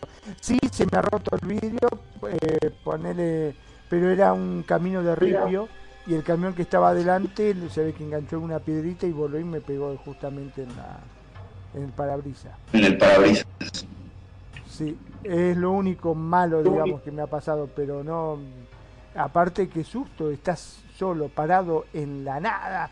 Imagínate una noche, eh, dos de la mañana, te detuviste para mirar el esplendor y la magnitud de las estrellas que decías, ¡wow! ¡Qué cosa bonita! Y de golpe ves que te empiezan a tirar piedritas de forma inexplicable, qué, susto también, ¿no? Sí, qué miedo, ¿no? Qué miedo. La verdad que algo bastante, bastante complicado debe haber sido. Bueno, decir que Preto para estas cosas nunca ha tenido problema, ¿no? Porque desde que nos contó que ha estado solo en un bosque, o sea... Cuando le tocó la experiencia de las jonolitas, claro, sí, sí, sí, sí. Pero eso fue en la mañana, creo. Claro, sí, sí. La única vez que tuve experiencia en un bosque fue porque hice mal un cálculo, me fui a una fiesta, un rave, hice mal el cálculo, llegué tarde, ya se había acabado el rave, eran las 5 de la tarde, ya no había transporte de regreso y eran como 4 kilómetros al donde podía tomar transporte, todo por una carretera en medio de un monte. Y pues me la eché de regreso a la bajada del monte, ¿no? Porque era hasta arriba. Y me tocó como iba pues anocheciendo. Yo pues venía corriendo porque no quería que me agarrara la noche en el, bosque. Hice un silencio impresionante, impresionante. Yo veía salir hombres lobo. Sí, este, es que el resto juega toda tu imaginación y todo, todo se vuelve una pareidolia, es una cosa fuertísima. Escuchas cualquier sonido, te altera.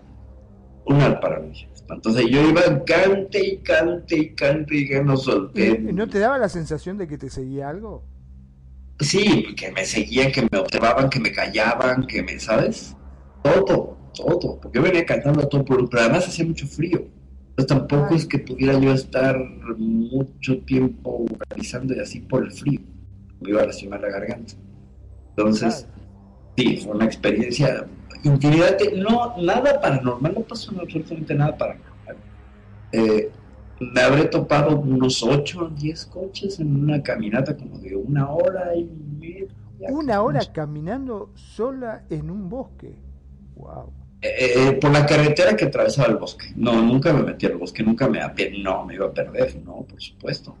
Y mira, había partes donde veías y decías, bueno, y si cruzo el bosque, llego más rápido. No, yo seguí la carretera y dije, no me meto al bosque ni loca. No, ya no lo vuelvo a hacer. Nunca lo hice, pero... Es muy difícil, eh, es muy difícil. Mira que eh, yo siempre me jactaba de que, ah, estos que se pierden en un bosque, qué sé yo, vos podés tomar referencias. Me pasó este, ir con un grupo así de amigos, nos separamos este, para recorrer otras cosas que yo quería ir a ver. Fuimos, iba encima eh, con tres amigos más que me dijeron, vos no te, más o menos te sabes guiar, serio, quédate tranquilo, que no pasa nada. Y cuando me quise, estábamos dando vueltas como locos y se nos venía la noche y me entró a agarrar el miedo cuando vi que empezó a oscurecerse, ¿viste? Porque para como, como vos decís, no se escucha absolutamente nada eh, no tenía nada de referencia, no, no, fue una cosa monstruosa. Por suerte, eh, no sé de cómo, de casualidad, imagino yo, pude encontrar la salida y salimos. Y me dice, menos mal que te supiste guiar. En realidad yo creo que fue de suerte, porque estaba perdido. No lo quise hacer para que no se asustara más, por supuesto. Si, no, si no estuvieras aquí serías Magnum de la selva. Sí, más o menos, sí, el Magnum de la selva. Robinson Crusoe. Qué cosa fea. No, es impresionante. Mucho respeto con los...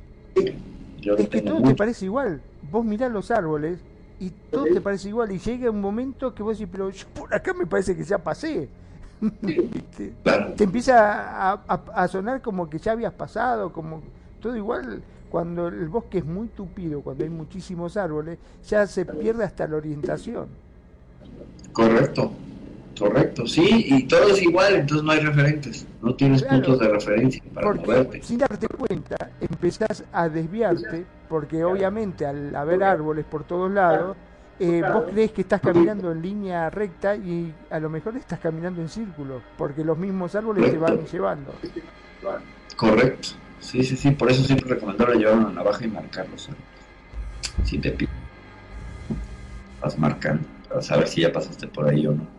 Cada cierto. Por eso me acuerdo de la bruja de Blair. Sí, cómo no, de la bruja de Blair, cómo no. Buena película, en un montón de dinero y con una cámara de filmar muy sencilla, hicieron todo un peliculón. sí, este, este fine footage, ¿no? Ese footage, eh, es decir, este, película encontrada, ¿no? Así como de que me encontré un pietaje de, cine de alguien más y de aquí está todo esto. Testimonio abandonado de alguien que se perdió y todo, y así, pues hay varias historias, ¿no? Que sí son inquietantes, como no, la bruja de Blair es una de ellas.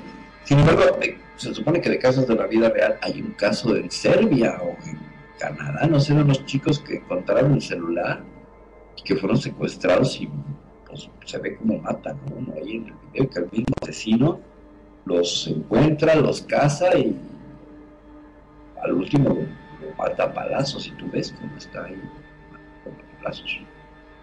Fortísimo, ¿eh? Los chavos están registrados como desaparecidos. ¿Pero por qué lo mató? ¿Por, por el celular? Porque es un tiempo más ahí que unos chicos que andaban dando vueltas perdidos eh, en, en, un poblado y de pronto se meten en una suerte como de túnel en el que ya habían pasado. Haz de cuenta que tenían que pasar por, por el túnel, tenían que dar vuelta y ya regresaban al camino. Y cada vez que llegaban ahí enfrente, la nomenclatura cambiaba. Y tú lo ves en el video. No sé si esté trucado, pero se ve muy real. Y en una de esas deciden seguirse por el túnel y se les aparece un tipo con un pues encapuchado, ¿no? Y sosteniendo un bat y ellos en lugar de echarle el coche encima se bajan y los matan. O sea, poco sentido común. Digo, a mí me sale un tipo con un bat y yo tomo un coche, coche mata bat. Me sale un tipo con un bat, yo lo poncho. Tres strikes. Pues sí, claro, sí, tres strikes, ¿no? Pero no te bajas. Entonces se bajaron estos niños, se empezó a perseguir a uno y a cazarlos a todos. Y el que traía el teléfono se lo quita y lo agarra. Por ahí están, son eh, tres jóvenes perdidos en Serbia, no sé dónde. Terrible, eh, la historia, terrible. Si es real, qué cosa tan fuerte. Si no, pues es otra. tipo la bruja de que, vos habías contado, Perfi, que no sé si en Japón. ah, sí, este, el, el, bosque de los suicidas, ¿no? Este. Ah, sí. Pero hay, hay una energía, ¿eh? Hay una energía que se come. Ajá. Y este. Lo hizo de manera de burla que los Ajá, ajá. Ah. Sí, supiste. ¿Viste? Sí, sí, sí, sí, sí, sí. Sí, y bueno. Aokigahara. Aokigahara se llama. El bosque de los suicidas. Donde pues, se encuentran. ¿Quién sabe por qué efecto? Vienen los japoneses, van ahí, se suicidan. Aparte de las grandes tasas de, de pues, suicidio en un país que tiene unas normativas de trabajo muy exigentes y que tiene que ver mucho con el honor de las personas japonesas y la cultura, el lugar tiene una vibra especial. Lo que han llegado a determinar es que tiene una vibra especial donde te deprimes. Y aunque tengas tú así sed de vida y quieras seguir y todo, llegas y si acampas y pasas una noche, algo pasa, te cambia la química del cerebro y decides, pues en muchos de los casos, quitarte la vida. Lo que han encontrado son las casas de campaña la gente, lo cual quiere decir que pernoctan y luego de pernoctar se cuelgan, se disparan, se consumen barbitúricos, bla, bla. ¿Sabes qué les pasa a Ferfi? Teoría. Dime.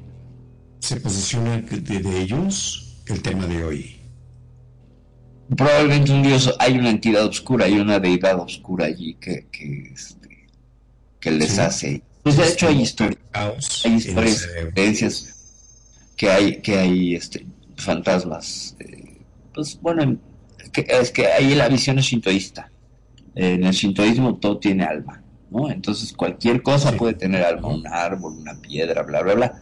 Y hay como unas estructuras volcánicas porque creo que está a las faldas, no sé si del Fuji o de qué otro zona volcánica, solo de un volcán, una zona volcánica, de un cráter, de una, en las cercanías, y esto crea una interferencia como electromagnética que cambia la, química del cerebro, porque gente que ha estado ahí eh, declara, declara que hay una pesar, una tristeza que te ataca súbitamente. Entonces podría ser una explicación, ¿no? esta es una entidad oscura que se encarga de desviarte del camino, ¿no? Y corromperte para que te suicides. Sí, lo que pasa en Aokigahara y hay un montón de señalización y todo, y la gente pues sigue yendo. Hay gente vi en un programa de esa depresión que le pasó a una buscadora de fantasmas en la isla de las muñecas, en Xochimilco. Esa no la sé. Esa sí, la vi, la vi tenemos unos meses. En History Channel pasaron la isla de las muñecas de México. ¿Sabes de qué consiste no eso? con las ganas ahora. Contame, contame un poquito de qué se trata. Bueno, hay un lugar muy famoso aquí en México, en el DF, que se llama Xochimilco.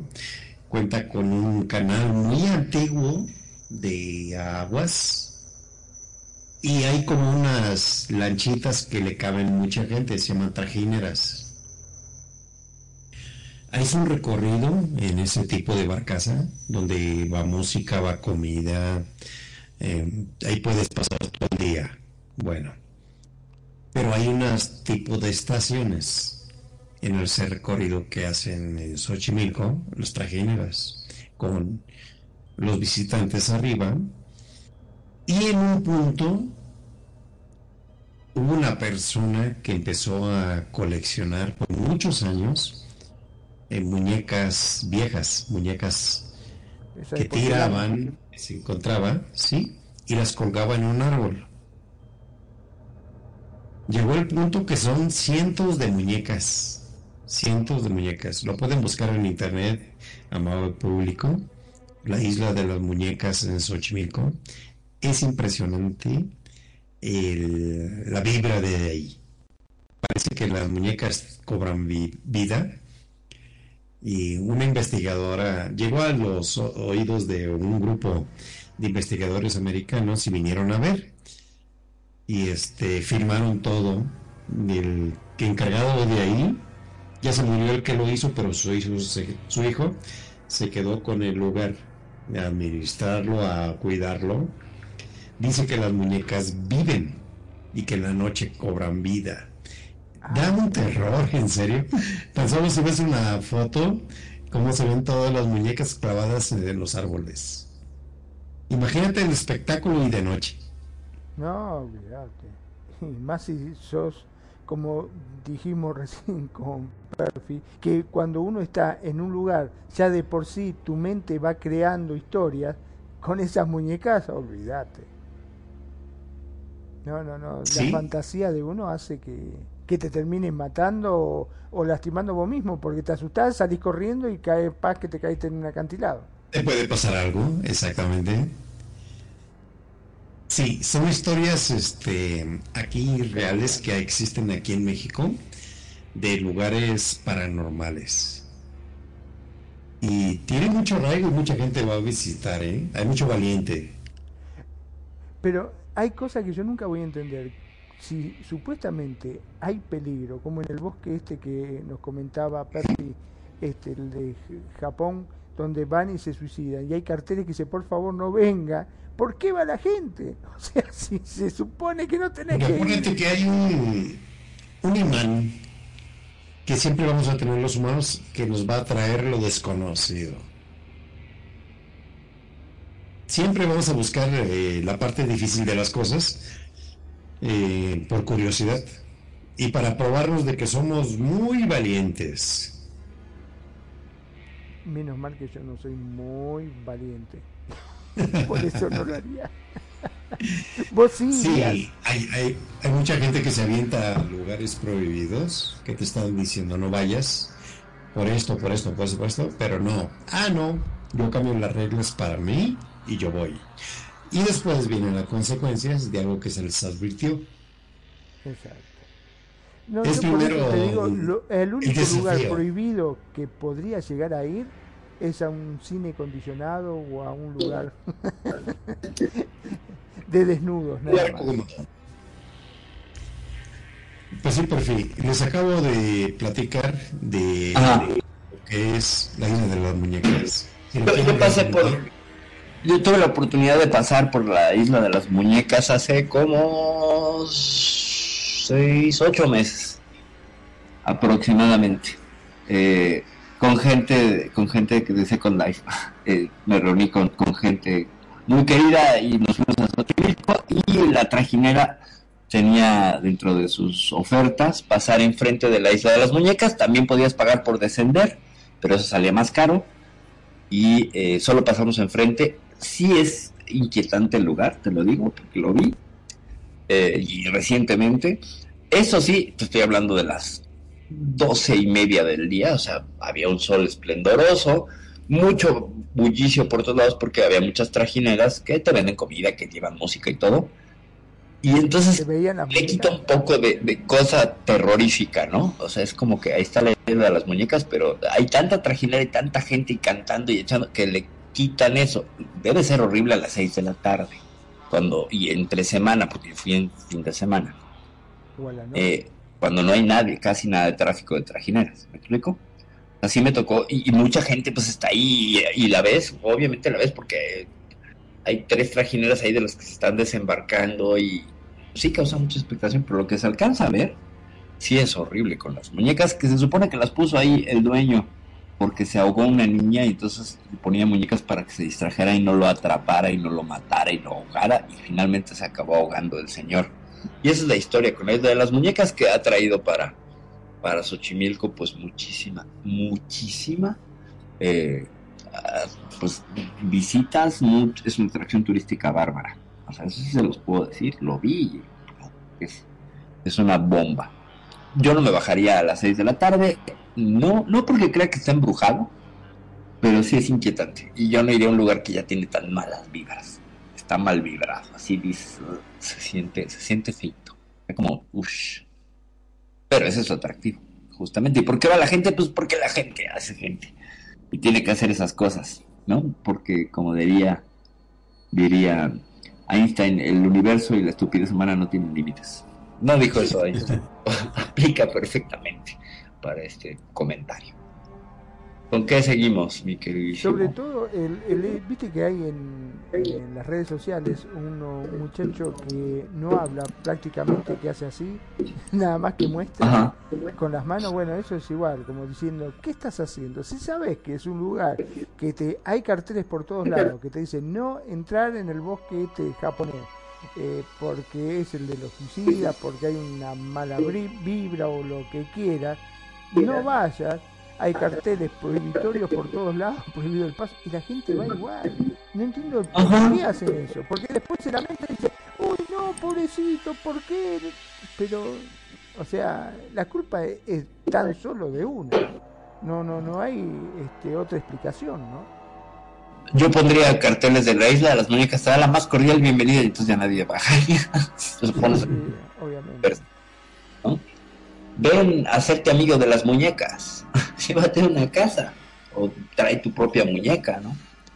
Aunque hay historias de Xochimilco que sí están acá, nos venía contando unas en Trajinero, de gente que se ha ahogado y que de pronto ellos están ya embarcando como a las 7, 8 de la noche y que son agua, chapoteos que no son de los peces y que no es de alguien que se cayó, que es como si alguien estuviera nadando o chocan con algo.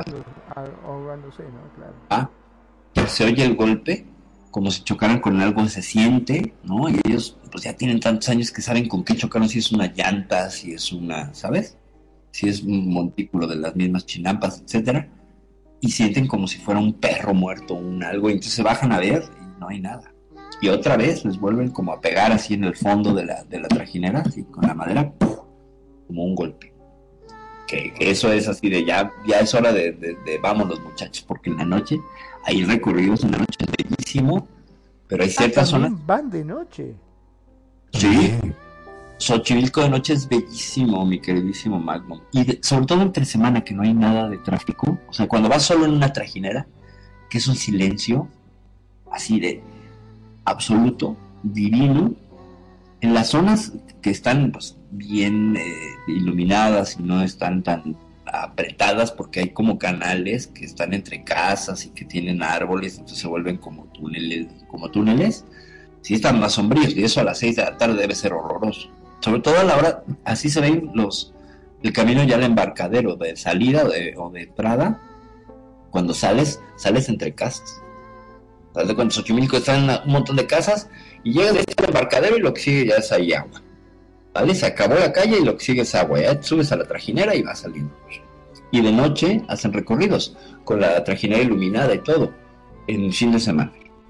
Y otros perritos de Xochimilco, como están muy bebidos, se caen y se ahogan, porque esas aguas son, pues, están muy sedimentadas y no es, no es transparente.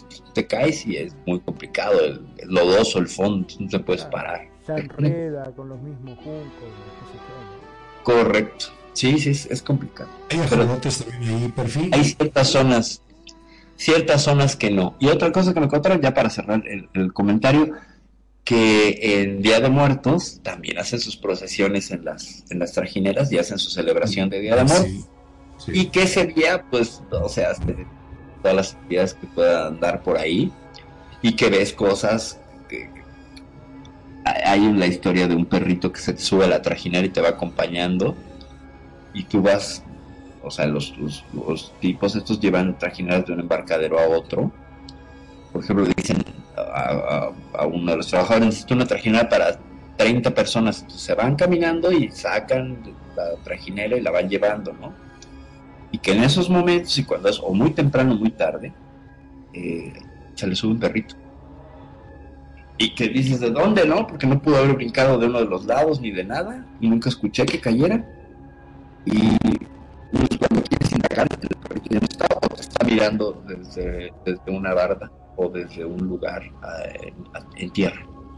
perrito, este, que no te hace nada, pero de todas maneras, qué miedo, ¿no? O sea, es un perro que no. Porque a nosotros nos tocó que se subiera un perrito y que se subieran perritos a pedirte comida. Y ya están bien acostumbrados y suben y saltan ahí a, la trajinera y esperan cuando venga otra trajinera y se pasan y ya están bien inteligentes. Y eh, saben cuando las trajineras van hacia las zonas de los baños, que se detienen, y ahí te bajas, ¿no? Y entonces ya vas a, pagas y ya te regresas. Y ahí se bajan los perritos o se suben los perritos, es como su, su zona de transbordo, ¿sabes? Pero este perrito no es un perrito de los que te piden comida, es otra cosa, ¿sabes? Y entonces sí hay historias muy interesantes. Podríamos hacer igual un programilla por ahí de todo ese tipo de entidades. A mí me lo contó uno de los trajinados porque le pregunté directo, ¿no? Oye, ¿qué pasa? ¿No? qué, cosas te han asustado y no sé, que les jalan las pértigas, ¿no? como algo de abajo les jalan las pértigas y que se siente como si alguien jalara no que se te atorara. Le juro que es como si alguien me estuviera haciendo fuerza con dos manos que se siente. Tú sabes que es alguien del otro lado. Entonces tienen que sacarla con todas sus fuerzas o detenerse ahí un momento y por la pérdida que tienen de para desengancharse, tienen otra para, se van empujando con la misma pértiga o, evitando que choquen porque chocas mucho con las otras trajineras. Tienen otra y van por la otra. ya la perdí, ¿no? En la otra. O la dejo ahí, quién sabe que la agarró. No, hay unas historias muy interesantes, muy interesantes. Pero esa isla de las muñecas, sí, mi querido Preto, es terroríficamente espantosa. Terrorífica. Se le ocurrió. amigos, tenemos unos minutos para despedirnos de este número 45. Adelante, mi estimado Magnum. Bueno, la verdad que fue impresionante el programa de hoy, sobre todo este, estas historias terribles, ¿no? Qué cosa increíble, yo ya sé otro lugar más al que no visitar, la isla de las muñecas, mami, mamá. Uy, ibas a venir aquí a México y te íbamos a llevar, Magnum. Sí, no, comer ahí. Comiendo pan de muerto. ¿Cómo no? Claro, comiendo pan de muerto con el perro muerto y. No, déjame de Y la, y la muñeca que cobra vida. Pero esto es peor que una película de terror, lo que ustedes me cuentan. Déjense de bromar. Por, por supuesto. Ya para que haya salido en History Channel, imagínate. Sí, no, Yo no, no, e, esos lugares no. Discúlpenme, mi querido amigo, pero no, no, no, no voy. Ya después de las cosas que me contaron, este, estuve noches sin dormir. No, por favor, les pido. Como siempre, un gusto, un placer enorme estar en este programa que, como siempre digo, me gusta, pero me asusta mucho. Mi nombre es Magnum Dacun, transmitiendo en vivo y en directo desde Mar del Plata, República Argentina. Gracias, gracias por estar ahí, gracias por acompañarnos, por elegirnos y por hacer, por sobre todo, de Radio Consentido su radio. Gracias por los que nos escuchan por los distintos medios y también ahora se han sumado a nuestro podcast. Sean felices, el resto son solo consecuencias. Perfecto. Muchísimas gracias, Preto, muchas gracias. Magnum, Magnum que ciertamente es nuestro director y el mago de la, de la técnica para que podamos salir al aire. Muchas, muchas gracias, mi querido Magnum. Y por ahí pues falta nada más puntualizar que nuestros podcasts pues están en Evox, en Spotify, en TuneIn y también estamos en YouTube. Búsquenos como Radio Consentido, así seguido, así está el canal, por si te perdió algún programa, por si te lo perdiste, si quieres escuchar cuando Magnum contó su experiencia paranormal, pues bueno, ahí lo puedes encontrar, que fue un, hito en la historia de este programa. Yo soy Perfidia Vela, muchas gracias. Hoy hablamos un poquito de dioses oscuros y luego nos pusimos más oscuras y hablamos hasta oscuras y oscuros y nos pusimos a hablar de astronomía y otras cosas. Ya me voy, soy Perfidia. Gracias por la invitación. Muchas gracias, queridos y estimados y luminosos panelistas, Magnum y Perfil y su amigo Pretoriano Chrome les da las gracias por habernos sintonizado en Radio Consentido. Nos vemos el próximo martes a la misma hora con nuestro Cuscus en su misión número 46. Buenas noches y hasta la próxima.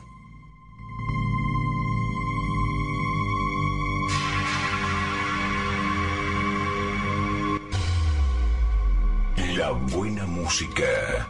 Solo la puedes escuchar por aquí. Radio Consentido. Consintiendo tus oídos. Tu mejor opción en radio por Second Life.